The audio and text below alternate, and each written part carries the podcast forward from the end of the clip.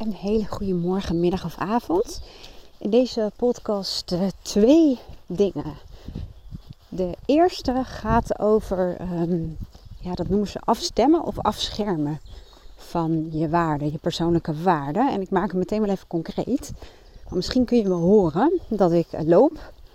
Ik ben uh, het bos in, samen met onze hond.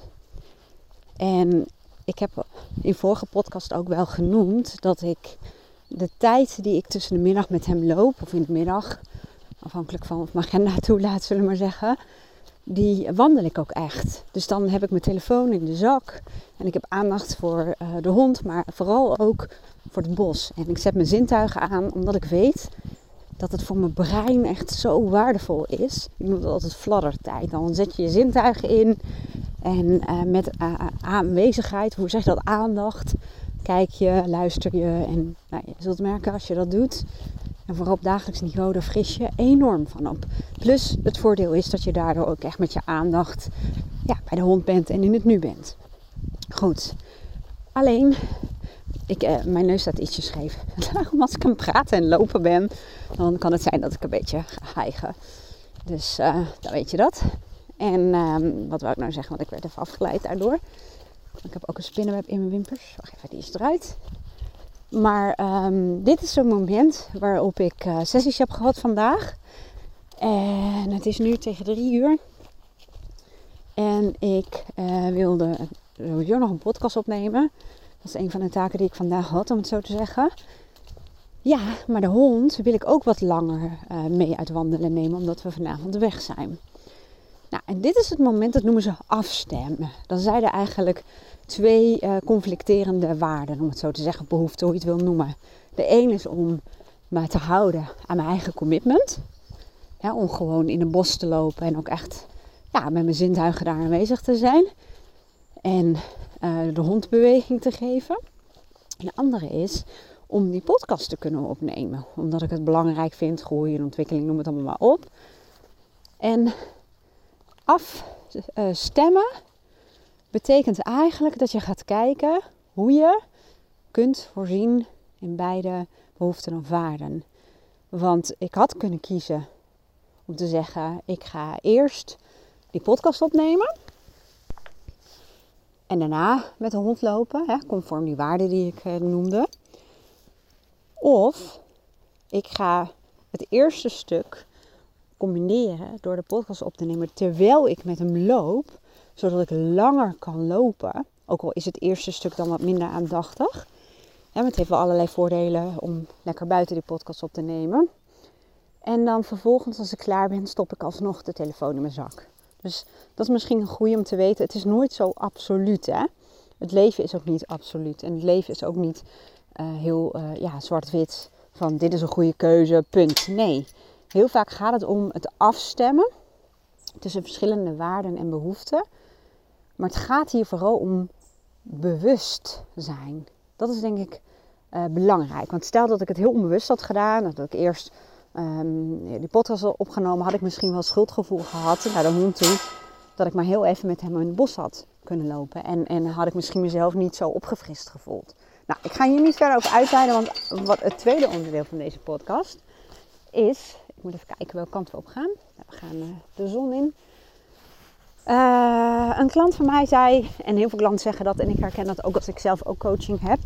Heel veel uh, mensen bij thuisgrond die vragen: En hoe was het? Wat heb je gedaan? En, en, hoe was het gesprek?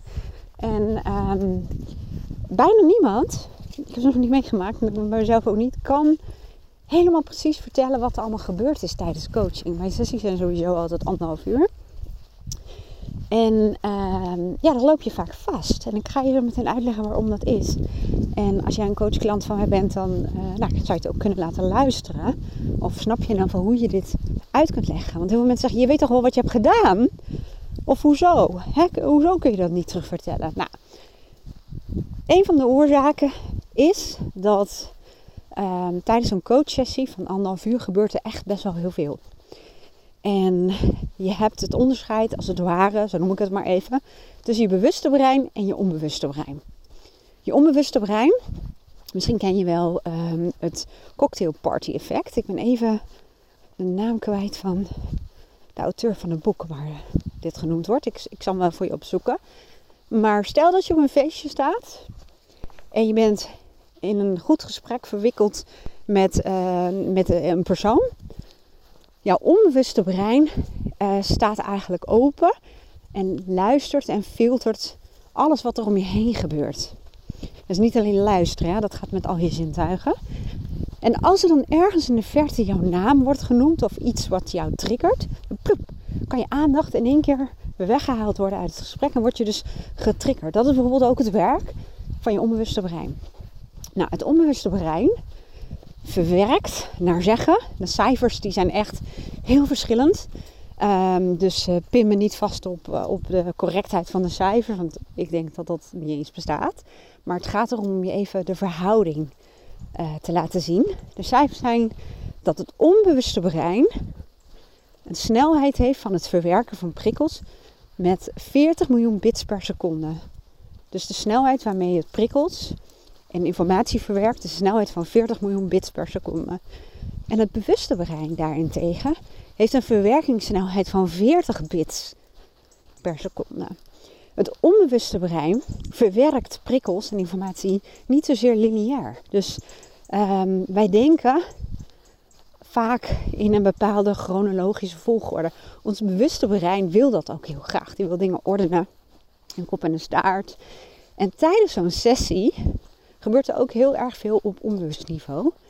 En merk je ook dat um, de informatie, die wordt over het algemeen allemaal opgeslagen. Alles wat relevant is, alles wat belangrijk voor je is, wordt opgeslagen in het onbewuste brein. Alleen het chronologisch opslaan, hè, eh, in een bepaalde volgorde, daarvan is geen sprake. En dat kan ook helemaal niet. Want uh, de informatie of de inzichten die tot stand komen, je gaat ook merken dat sommige uh, bepaalde informatie wordt niet op dat moment verwerkt. Of misschien wel heel ja, onwaarschijnlijk oppervlakkig. Maar ga je merken dat je in een bepaalde situatie in één keer ploep, komt die informatie naar boven. In één keer wordt het verwerkt, omdat het dan bij wijze van spreken toepasbaar is. Snap je wat ik bedoel? Alsof je nu wat gaat zeggen. Maar goed, heel veel dingen moeten even landen. Of die um, ga je echt heel goed begrijpen op het moment dat er een bepaalde situatie is. En uh, heel veel dingen kun je wel bevatten en begrijpen in de sessie. Tenminste, uh, dat zou wel moeten, anders dan kan ik net zo goed uh, stoppen met mijn werk. Um, maar het echt verankeren en helemaal goed snappen gebeurt vaak in de praktijk. Ik zeg ook vaak, het echte werk gebeurt tussen die sessies door.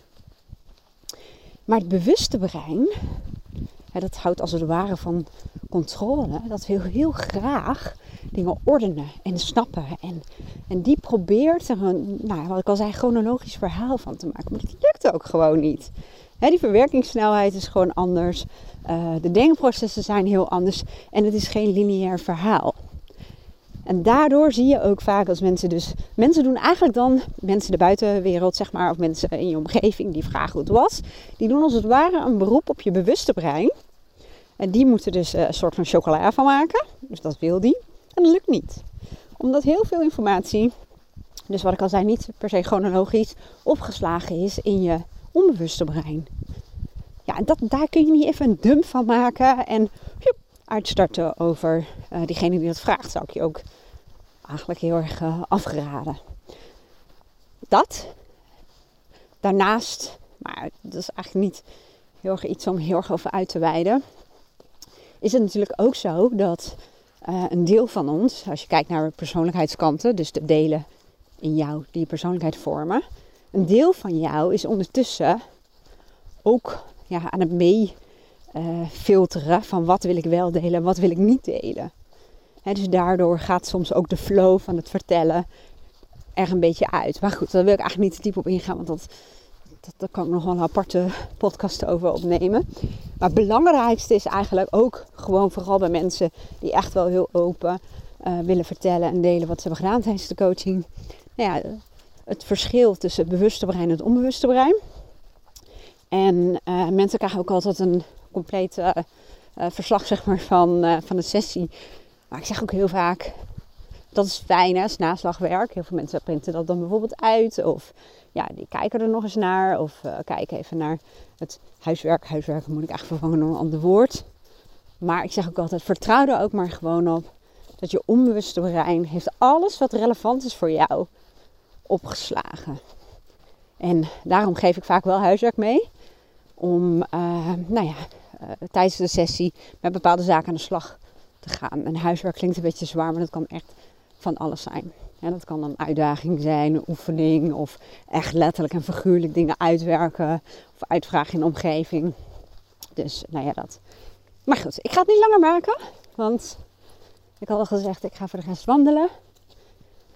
En uh, ja, nou, ik hoop dat ik het een beetje duidelijk Dus als iemand vraagt, ook met een vergadering of zo die heel lang is, heeft geduurd, of een high-sessie of wat dan ook, is het vaak moeilijk om helemaal terug te vertellen wat er allemaal gebeurd is. Want je bent eigenlijk zelf ook nog aan het verwerken. Nou, ik wens jou een hele mooie dag. Ik hoop dat je er wat aan had. Als dat zo is, dan uh, hoor ik jullie inzichten natuurlijk heel graag. En ja, nogmaals, hele mooie dag en dankjewel voor het luisteren.